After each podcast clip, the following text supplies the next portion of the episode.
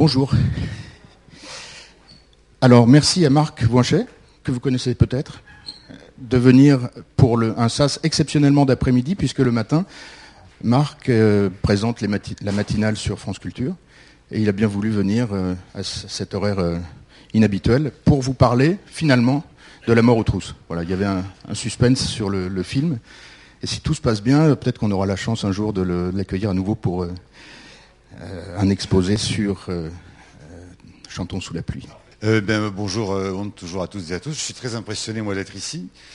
C'est une impression qui est quand même un tout petit peu tempérée par l'idée que théoriquement, là, en ce moment, là, normalement, je fais la sieste. Donc si vous trouvez que c'est un peu vasouillard, vous mettrez ça, et comme ça je prends un alibi d'emblée sur l'imperfection de mon propos, vous le mettrez sur le compte du type qui a vraiment sommeil. Euh, je ne sais pas, peut-être qui, qui a vu la mort aux trousses?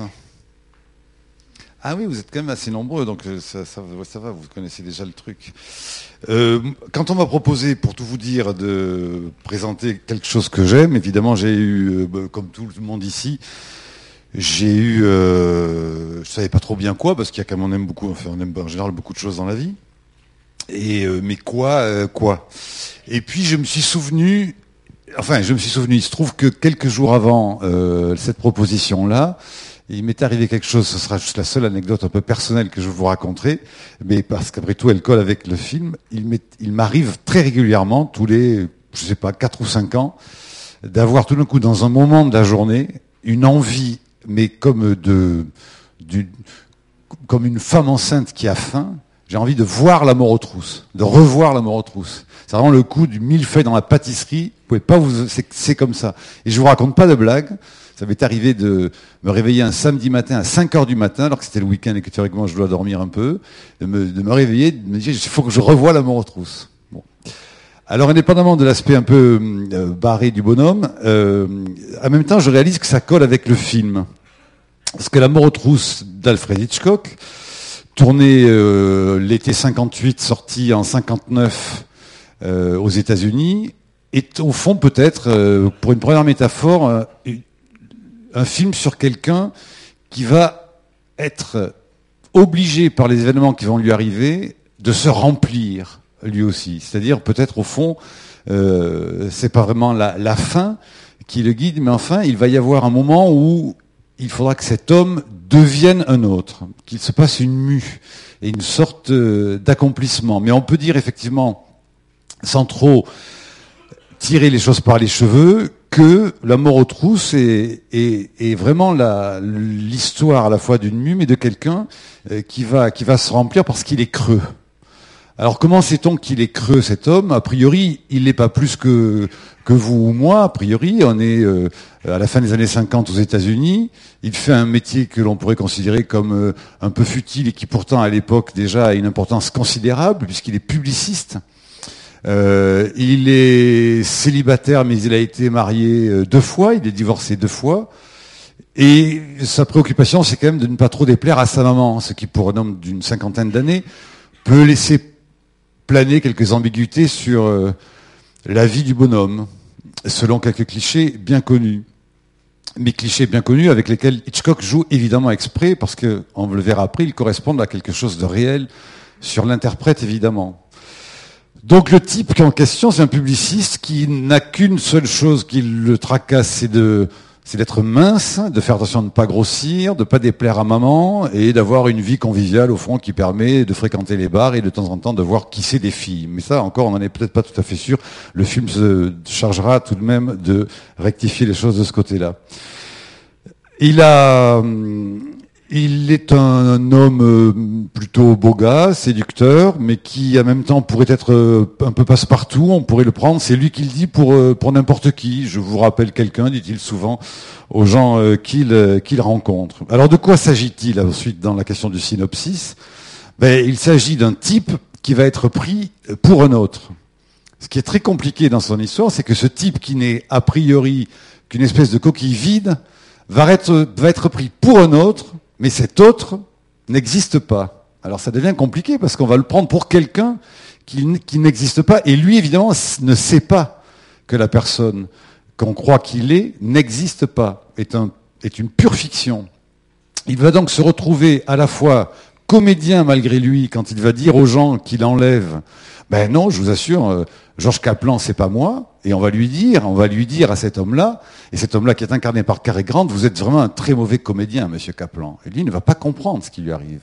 Et c'est donc l'histoire d'un malentendu permanent entre quelqu'un qui est manipulé d'un côté, qu'il ne le sera que plus tard, et des gens qui le prennent pour argent comptant comme un ennemi qu'il faut absolument abattre, en l'occurrence un agent de la CIA.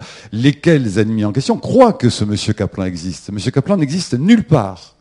Mais il va se mettre à exister tout d'un coup à son insu, malgré lui, comme une espèce de filet de pêche qui va lui tomber dessus, euh, aux yeux de tout le monde, enfin d'un très grand nombre de personnes. Et cette espèce de, de ça va contribuer, entre autres, à son parcours. On me prend pour quelqu'un que je ne suis pas, mais comme je ne suis déjà rien, c'est quand même un peu compliqué à vivre, cette histoire-là. Et qui plus est, quand, pour un peu couronner le tout et ne pas être forcément dans une pièce psychologique, je dis ça sans malice, c'est vrai, mais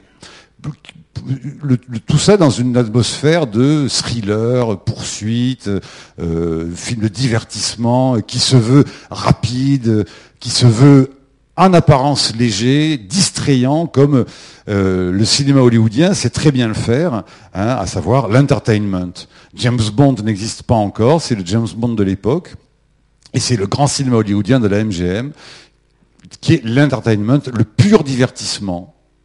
C'est peut-être de ça, moi, dont j'ai envie quand je me réveille à 5 heures du matin et que je me dis, mais vaut mieux divertir, comme dirait Don Giovanni. Voilà, le divertissement. Mais évidemment, quand même, si ce divertissement était aussi futile, aussi peu épais, aussi euh, think thin que le dit Carré Grant, je pense qu'on n'aurait pas envie d'y goûter et d'y regoûter un peu à chaque fois, parce qu'en fait, ça va tellement vite que le film lui-même, par sa vitesse, joue sur une illusion, que l'on est au fond tout compris. Et moi, je peux vous assurer, et, du coup, avant de vous voir, je, me suis dit un peu crânement, bon, ça va, t'as eu ta fringale l'autre jour, tu vas quand même pas le revoir, évidemment. Hier, tout dimanche, je vous raconte pas pour l'émission ce matin sur la, FAO à Rome, j'étais assez, j'étais prêt. Je me suis évidemment revu le film en entier, j'ai fait des arrêts sur image, enfin, c'est impossible, c'est impossible impossible de, résister à ce truc-là.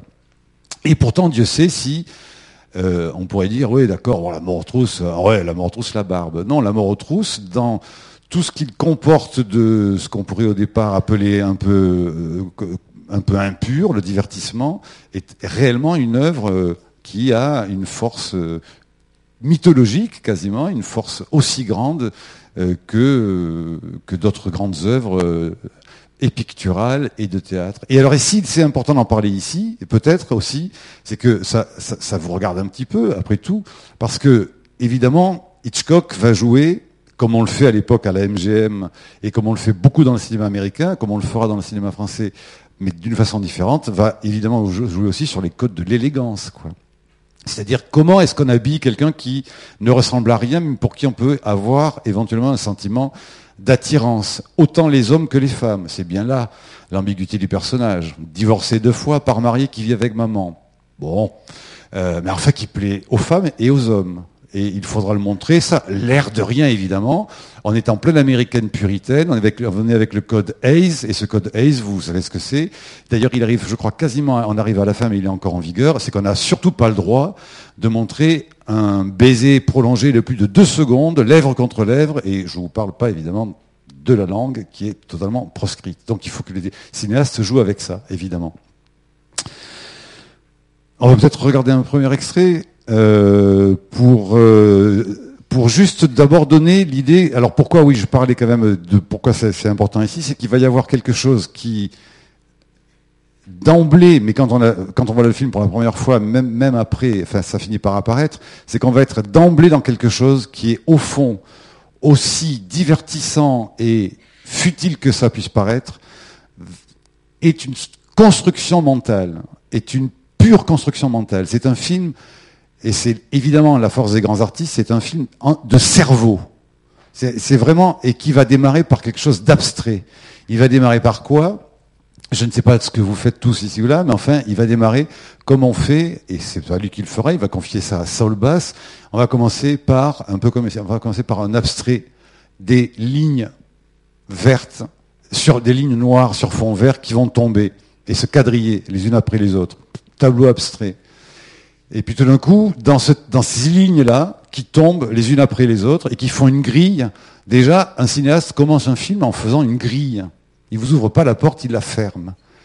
Mais pour faire semblant de vous ouvrir la porte, il va projeter dans cette grille-là un reflet, le reflet de la rue et le reflet de l'urbanité, mais qu'il va prendre soin de les faire s'inscrire dans cette grille. Le générique, aussi bête que ça puisse paraître, un générique, c'est vraiment la carte, c'est la, porte d'entrée. Je vous en prie, entrez donc.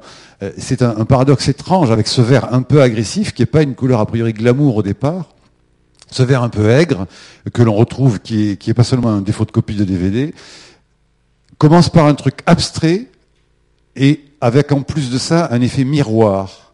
La réalité de la vie va se refléter dans une vitre qui au départ est symbolisée par des traits et par une grille. C'est-à-dire qu'on est enfermé quelque part. Et comment va-t-on s'en sortir? C'est ça aussi l'histoire de la mort aux trousses. C'est une histoire de grille dans laquelle on est.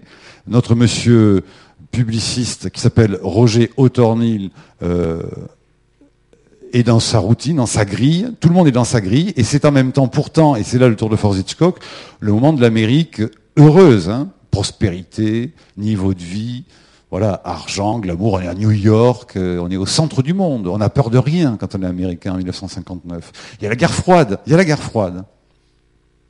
Mais sinon, ce n'est pas à Cuba ou dans les prisons de Staline, on est bien, quoi. Ce n'est un niveau social un peu élevé, tout ça, tout baigne, tout baigne. C'est aussi à ça que s'attaque souvent le cinéma américain, et fait qu'il s'y attaque l'air de rien, dans ce qu'on appelle aussi, avec dans euh, la comédie à téléphone blanc, les Lou Beach, les Hawks, où on est dans des mille, euh, je sais pas si vous vous souvenez de, de Philadelphia Story, où on est très yard, très chic, et où on va au fond se, confronter à des émotions, des passions humaines qui concernent n'importe qui, que l'on soit pauvre ou riche. Il faut prendre simplement quelque chose qui est très spécifique de la comédie américaine notamment, et que Hitchcock connaît par cœur, qu'il reprend lui dans un film qui n'est enfin pas une comédie, qui est tout à la fois, qui est une comédie, comédie intimiste, film d'aventure, film de peur, euh, euh, quasi c'est pas science-fiction non, mais enfin voilà hyper fiction des choses, le, mauvais rêve, le voilà, on vous en met plein la vue, et qui en fait pour qui en fait va parler de choses très profonde. Et ce que souvent considèrent les scénaristes et les scénaristes américains, c'est que pour parler de, de l'homme, des sentiments, au fond, de la vie de tous les jours, comme le ferait un Bergman, il faut se dégager des contingences matérielles. Alors, ce qui peut paraître, on peut être contre, on peut estimer que, mais enfin, voilà, on s'en dégage. Il n'y a pas de problème a priori d'ordre matériel, donc on va pouvoir se concentrer sur les personnages, sans faire de psychologie. C'est juste, euh, voilà, think scene. Alors, on va peut-être regarder comme ça c'est court d'abord, la, fameuse, euh, la fameuse grille, et c'est le chapitre 2 à, la, à 2, minutes, 2 minutes et 9 secondes. On peut y aller. Ah oui, non, euh, pardon, oui, donc, c'est ça, on peut y aller, mais on, passe, voilà, on a vu la grille en question, et on passe, je vous la montrer parce que c'est après, et on passe tout de suite à la présentation du personnage principal, Roger Autornil avec sa secrétaire. Alors là, il lui dit, Maggie, vous me ferez penser à, écrire à Madame Machin que je ne veux pas euh, arriver à son rendez-vous, vous lui enverrez des chocolats. Et envoyez des chocolats dans un petit emballage doré. Elle pensera qu'elle mange de l'or. Ça, c'est une consommation, tout va bien. Ah bon, d'accord, vous lui avez déjà envoyé ça. Bah alors, dans ce cas-là, envoyez un bouquet de fleurs. Très bien. Ah, au fait, Maggie, pensez à dire à ma mère que euh, je ne pourrais pas aller au théâtre avec elle. Oh, je suis, je suis fatigué. Est-ce qu'on peut aller à notre rendez-vous en taxi? Oui, alors allez, taxi, on y va. Allez, pardon, pardon, pardon, madame, madame est enceinte. Hop, il rentre dans le taxi. Et là, elle va lui dire, écoutez quand même, vous êtes un sacré menteur. Et il va lui dire, nous les publicistes, nous ne sommes pas des mensonges, on est là pour enrober la, vérité, simplement. Allons, mais allons. Alors monsieur, oui. Et là, il va se regarder, il va faire, ne trouvez pas que j'ai un peu grossi? Alors il y a des tas de détails auxquels il faut faire extrêmement attention a priori l'école, les verticalités, la transparence sublime. On n'est pas dans la rue, évidemment. Pourquoi s'emmerder à tourner dans la rue? On envoie une deuxième équipe et après on met carré grande sur un machin qui fait comme ça et ça fait, le job parce que c'est superbe. Non, parce qu'il faudra qu'il soit un peu après. Voilà. Attention, et, alors il regarde, euh, il, regarde évidemment le journal, je ne sais plus de quoi il parle là. Et ça virevolte, il a déjà dit, voilà, tenez monsieur, conduisez où madame veut aller, et il va se rendre à son rendez-vous. Et là, Hitchcock joue avec le corps burlesque de Cary Grant. Très peu ici, mais quand même un petit peu, qui est le, ce corps qui est toujours prêt à, tomber, qui se redresse, qui est en, équilibre en déséquilibre. Et ici, par exemple, il arrive au Oak Room Bar, évidemment, du Plaza, pour son rendez-vous. Il marche mieux qu'un mannequin. Et il arrive à son rendez-vous. Et on peut, s'arrêter là. Alors quand on dit par exemple que Hitchcock est un personnage pointilleux, un peu maniaque et, voilà un peu obsessionnel. Il l'est évidemment, mais enfin il l'est pour pour notre bien, mais il, il peut aussi avoir parce qu'il a une confiance extraordinaire dans son acteur, dans Cary Grant. Il peut avoir des moments où il lâche absolument tout quand il prépare cette séquence-là, qui est entièrement déroulée en studio puisque c'est le taxi. Mais l'entrée au Plaza, c'est le vrai Plaza de l'époque, et toute l'équipe est prête et tout le monde s'étonne qu'Hitchcock n'ait encore rien dit. Euh, il a critiqué personne, il n'a pas parlé à Cary Grant, et, l'équipe se rend compte qu'il va tout d'un coup demander au, gars du clap de tourner. Et on lui dit, mais Monsieur Hitchcock, qu'est-ce qu'il faut faire? Qu'est-ce qu'on doit faire? Qu'est-ce que doit faire Cary Grant? Et Hitchcock répond, euh, écoutez, euh, Grant euh, fréquente ce lieu et traverse ce hall à peu près 25 fois dans l'année. Je n'ai pas à lui dire de comment on fait pour traverser le hall du Plaza auquel il va régulièrement. Et bon, pour dire qu'il y, a à la fois un jeu assez, assez libre et contraignant, mais surtout, ça veut dire qu'il laisse Cary Grant s'abandonner à ce qu'il est lui-même et ce qu'il représente pour le public américain. Et ça veut dire aussi surtout qu'il le filme à certains moments, on verra. C'est aussi un film documentaire quasiment sur qu'est-ce qu'un acteur et qu'est-ce que le corps d'un acteur. C'est-à-dire qu'il va lui en faire voir de toutes les couleurs, sans, euh, avec le consentement évidemment éclairé de Cary Grant, mais avec un très gros non-dit, il va le mettre, il va réellement le mettre dans toutes les positions et jouer là aussi en plus encore une fois avec toutes les possibles ambiguïtés inimaginables que l'on peut faire jouer à Cary Grant et qui correspondaient, sans faire trop de type psychobiographique, qui correspondait à sa vie privée et à tous les ragots qu'on pouvait raconter. Mais c'est assez courageux de la part de Cary Grant. Au départ, c'est pas lui qui est pressenti pour le rôle, c'est James Stewart. Mais euh, Hitchcock a tourné Vertigo deux ans avant, enfin l'année un an et demi avant. Et James Stewart, il le trouve au fond déjà presque un peu trop vieux. Alors qu'il doit pas être beaucoup plus vieux. Pardon, j'ai pas vérifié ça. Il doit pas être beaucoup, beaucoup plus vieux que Cary Grant à l'époque. Mais Cary Grant a un peu plus de 50 ans, là, et il est déjà en train d'envisager d'ailleurs de terminer sa carrière. Alors donc là, on a vu, alors même si on n'avait pas le son, on, a vu le, le personnage tel qu'il est montré, c'est-à-dire à la fois dans la foule, un homme ordinaire, et puis pas tout à fait ordinaire non plus, parce qu'on verra d'autres détails, qu'il est quand même un peu mieux habillé que les autres. Alors il n'est pas mieux habillé au sens qu'il serait plus riche ou plus ostentatoire, c'est qu'il y a quand même une attention très particulière à la coupe parfaite évidemment du costume.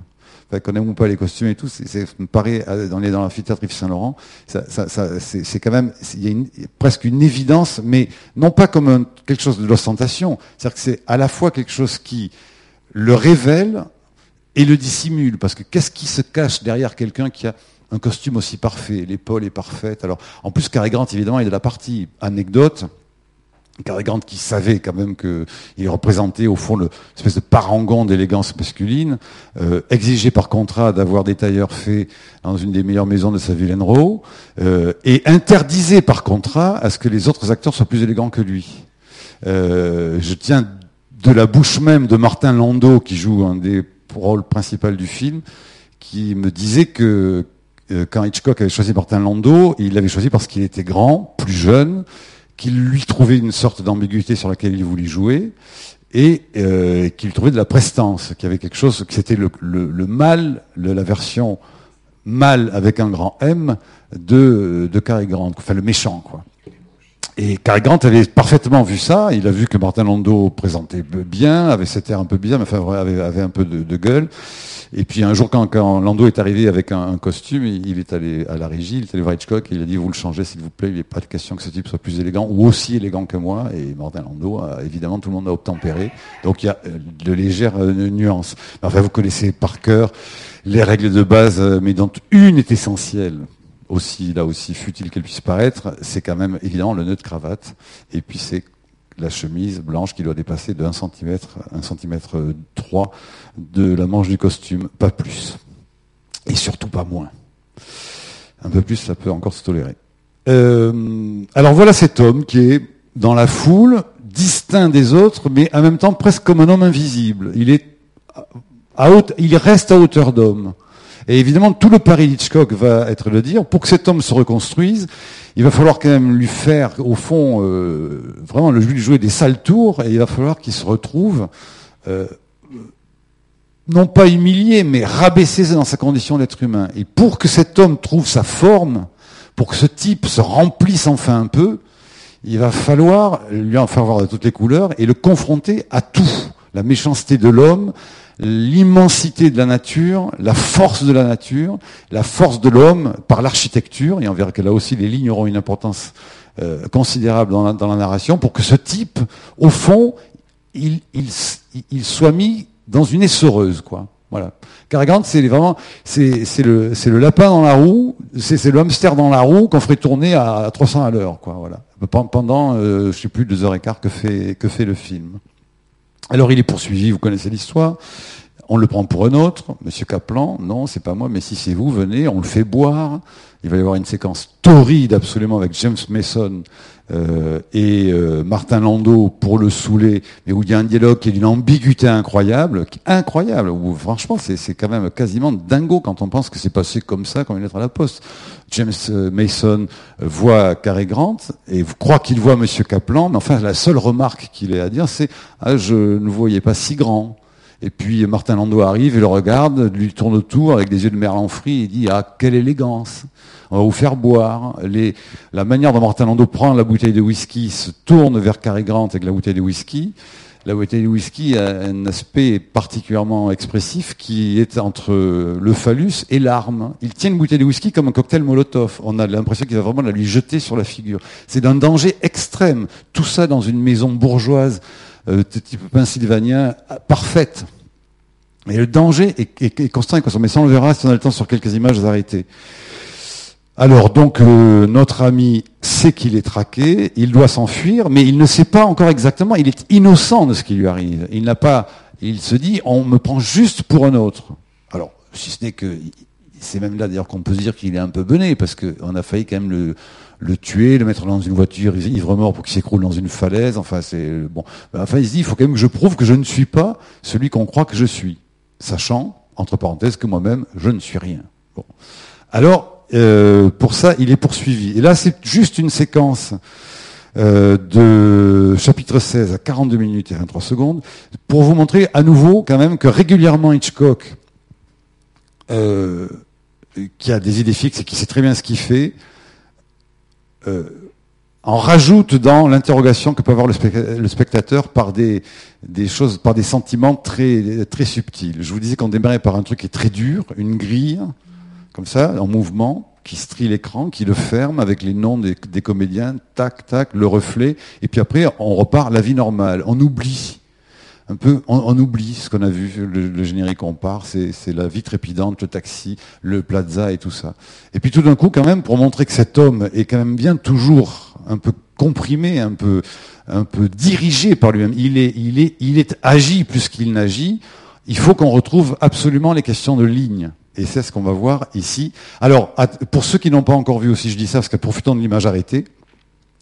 Euh, évidemment, là, très précisément sur celle-là, euh, on voit très bien, parce que c'est dans ce sens-là et pas dans l'autre, comment Hitchcock aimait Edward Hopper. C'est-à-dire que là, quand même, très précisément, si j'isole, si j'enlève le flou de Cary Grant et que je vous coupe ici, même de loin, avec le côté grain de l'image, on a vraiment là le sentiment qu'on a du Hopper. Parce qu'on a en plus des gens qui, comme chez Hopper, ont cette espèce de bizarre euh, ambiguïté de on ne sait pas s'ils sont contents ou pas contents, s'ils attendent quelque chose ou pas, s'ils s'ennuient ou s'ils s'ennuient pas. Mais ça, ça ici très précisément. Là, ici, ça, vous le découpez, vous le mettez au, Grand Palais et c'est réglé. Alors voilà, on va regarder ce, corps qui va... et en plus là, on va voir quelque chose de très net, c'est qu'on va comprendre pourquoi il y a des gens qui auront envie de faire James Bond et qui, vont le proposer à Cary Grant. Euh, parce que Sean Connery, il n'y en a pas encore. Hein. Donc voilà. Je peux vous faire le bruit du train si vous voulez, mais c'est embêtant quand même.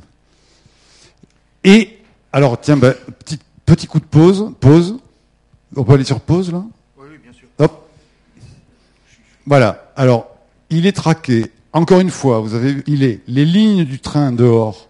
Alors, tout le travail sur les grilles, enfin, ça, ça prendrait deux heures. Les couleurs sont assez Voilà, alors il était dehors, il a des lignes. Et vous avez remarqué, en plus, il a ligne, évidemment, vous allez, pour Hitchcock, c'est du gâteau, parce qu'il peut, il peut dire tout ça avec un air de naturel incroyable. Évidemment, quelqu'un vous courez au- le long d'un train, vous suivez la ligne du train. Et il y a les rails. Et vous êtes, donc, vous, il ne peut pas faire autrement s'il veut prendre ce train que de suivre. Donc, il est à la fois, il croit qu'il est libre de s'enfuir parce qu'il va fuir des gens qui le poursuivent pour le tuer, mais il est contraint par, par ces, lignes dans lesquelles il est et desquelles il n'arrive pas à, sortir. Pour le sortir de cette ligne, il faut une sorte de moment de grâce quand même, évidemment. Il faut bien qu'il se passe, au bout d'un moment, règle dramaturgique oblige, il faut qu'il y ait un événement. Bon. Et cet événement porte dans la mort aux trousses le visage d'Eva Marissin, qui, dit-on dans le film, a 26 ans, elle en a 35 quand elle le tourne, et elle était notamment 10 ans, euh, pas non, pardon, euh, 5 ans, euh, ou si peut-être pas tout à fait 10 ans auparavant, euh, avec Marlon Brando dans Sur les quais, dont j'oublie la date à l'instant. là. Donc il va falloir qu'il se passe quelque chose, et de quelque chose de déterminant.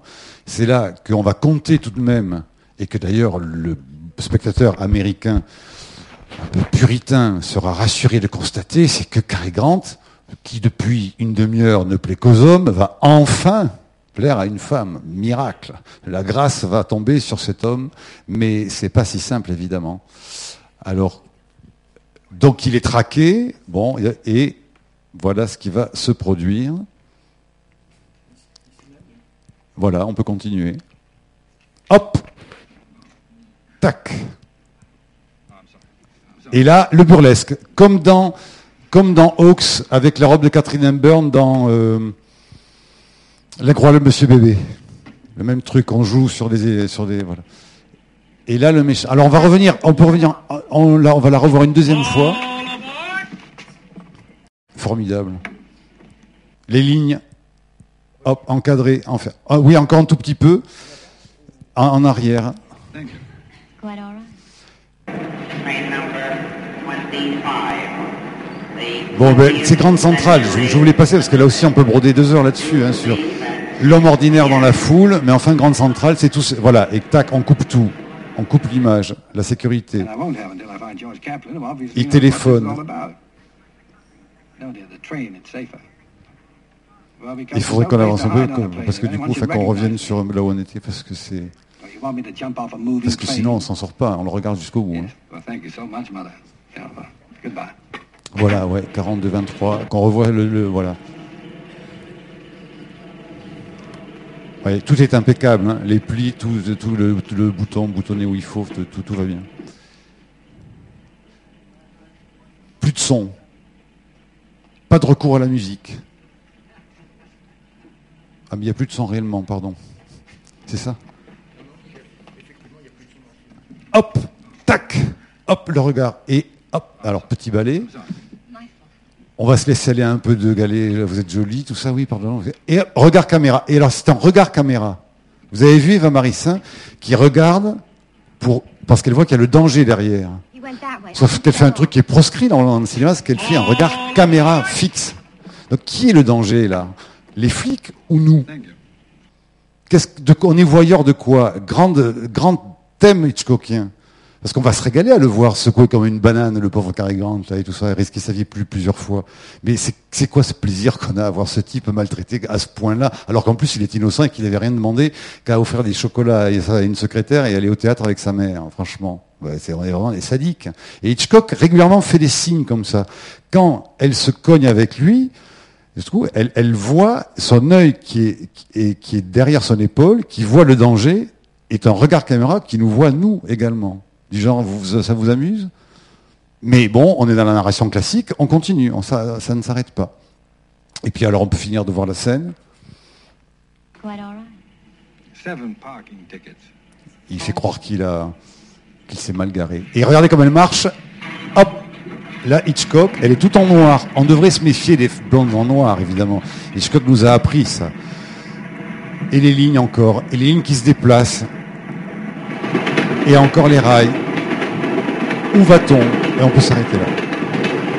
Petite euh, précision sur, euh, pour pas que j'ai l'air d'être trop machiste, je me fais donc le porte-parole d'Alfred, qui évidemment jouait beaucoup avec l'idée que les... c'était plus intéressant pour lui de faire tourner des blondes parce qu'il trouvait que les blondes avaient une certaine innocence en apparence et une sorte de pureté, enfin c'est Hitchcock qui le dit, et que du coup il pouvait leur faire faire évidemment les, les pires choses sous couvert de ce qu'elles avaient l'air euh, plus, plus, plus évanescentes que les autres. Je m'excuse auprès des blondes qui sont dans cette salle et auprès des brunes également, euh, puisque du coup Hitchcock avait prévu de faire tourner Sophia, enfin il avait prévu, on voulu lui proposer Sophia Loren euh, dans, le rôle de- de- d'Eva Marissin.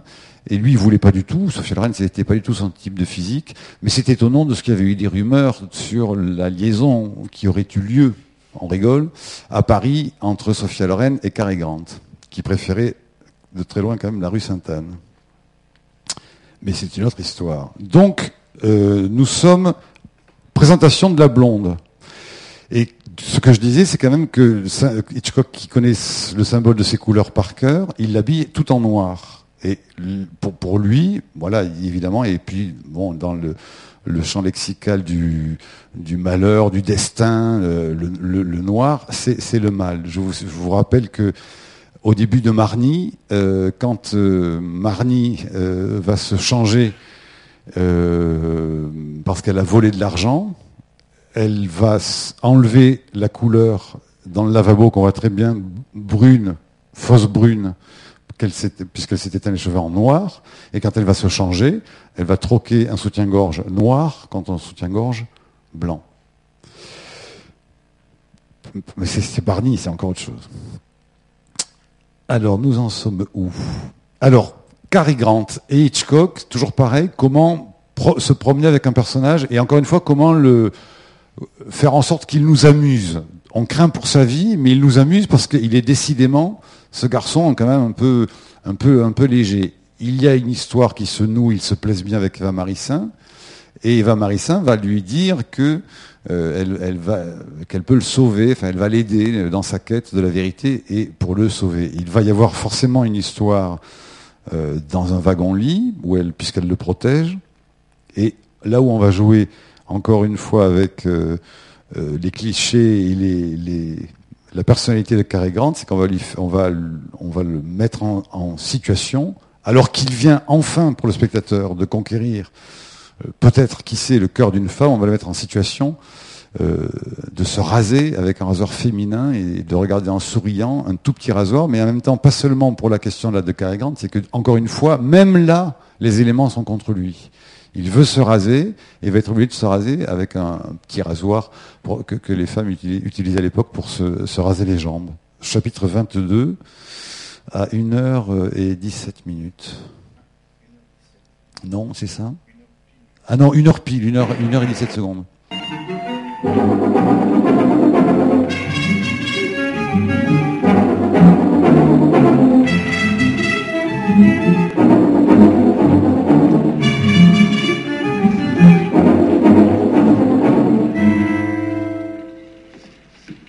Regarderez bien la réaction du monsieur qui est là.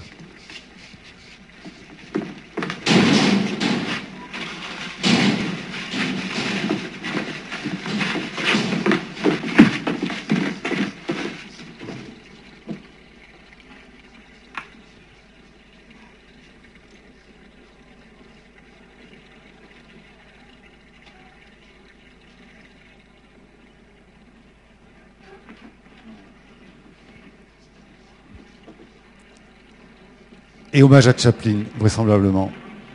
La moustache euh, par défaut. Et à nouveau, on repart. Eva Marissin est en train de trahir. Et lui ne le sait pas puisqu'il se rase. Et on va enfin arriver. Martin Landau. Et comme par hasard, là, on ne nous dit évidemment rien de ce qui se dit. Et on profite de ce que les cabines soient fermées. Hop, chorégraphie. Vraiment, on sort en même temps. Et il part sur la diagonale. New York Special, departing at 10 a.m., Chicago Daylight Time, for Michigan City, Niles, the Wildcat, on television. Et il remet le costume. Ah, monsieur redevient comme il était.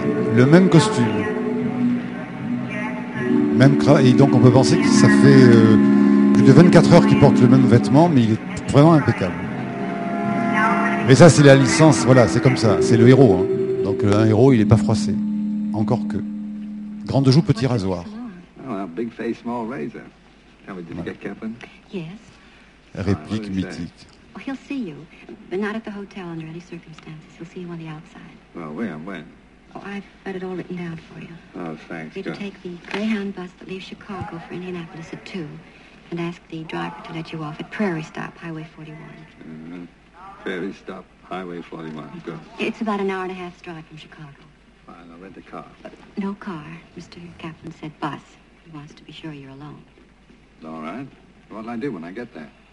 Just wait beside the road. He'll be there at 3.30. How will I know him? He'll know you. You made the Chicago papers, too. Voilà, on peut, s'arrêter là. Euh, elle est en train de lui donner un, rendez-vous qui, théoriquement, est censé le mener à sa perte. Et lui croit évidemment qu'elle lui donne un rendez-vous pour rencontrer, puisque lui-même donc y croit, ce fameux Monsieur Kaplan.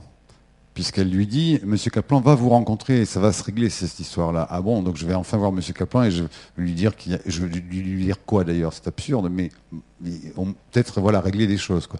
Arrêtez de vous faire passer pour moi ou moi pour vous. Évidemment, quand on connaît l'histoire, c'est assez mal barré, c'est surtout en fait un traquenard. Mais pour l'instant, lui ne le sait pas. Nous, on commence, évidemment, on est renseigné. Là, Hitchcock considère que le suspense est à son comble, c'est quand on joue sur deux vitesses. Tantôt, il faut que le spectateur soit au courant avant la victime de ce qui va lui arriver. Et parfois pas. Il joue sur les deux registres constamment. Sa théorie principale, c'est il est bon que le spectateur sache au fond ce qui va se passer. Parce que l'angoisse, évidemment, est pire. On a envie de se lever et de dire non, ne va pas là, parce qu'on sait qu'il faut, voilà, ou, c'est bizarre. Nous, on l'a vu téléphoner. Lui, il l'a pas vu, Cary Grant, qu'elle téléphonait, Eva Marissin. Donc euh, euh, là, on se dit qu'il y a vraiment un truc qui cloche, quoi. Et, euh, alors qu'ils se sont tombés les bras, dans les bras l'un de l'autre quelques minutes auparavant. Mais je vous rappelle que Cary Grant, dans le film, s'appelle Roger euh, et qu'il est, il dit, on revient toujours dans cette histoire de, creux à remplir, de trous à remplir, il dit, dans mes initiales, le O, c'est comme zéro, it's nothing. C'est comme le trou dans la 403 à Peugeot, leur numéro, c'était en fait c'était pas un zéro de 303, c'était le trou pour mettre la manivelle. Bon, on peut dire que l'histoire de l'amour aux trousses, c'est quelqu'un qui va essayer de mettre une manivelle pour qu'enfin dans ce zéro, ce néant, qui est la, la lettre du milieu de ses initiales, se remplisse et qu'il s'accomplisse enfin comme, euh, comme homme un peu responsable et pas seulement à penser à- au chocolat de ses secrétaires. Ce qui n'est pas mal en soi, mais peut-être pas totalement essentiel dans la vie.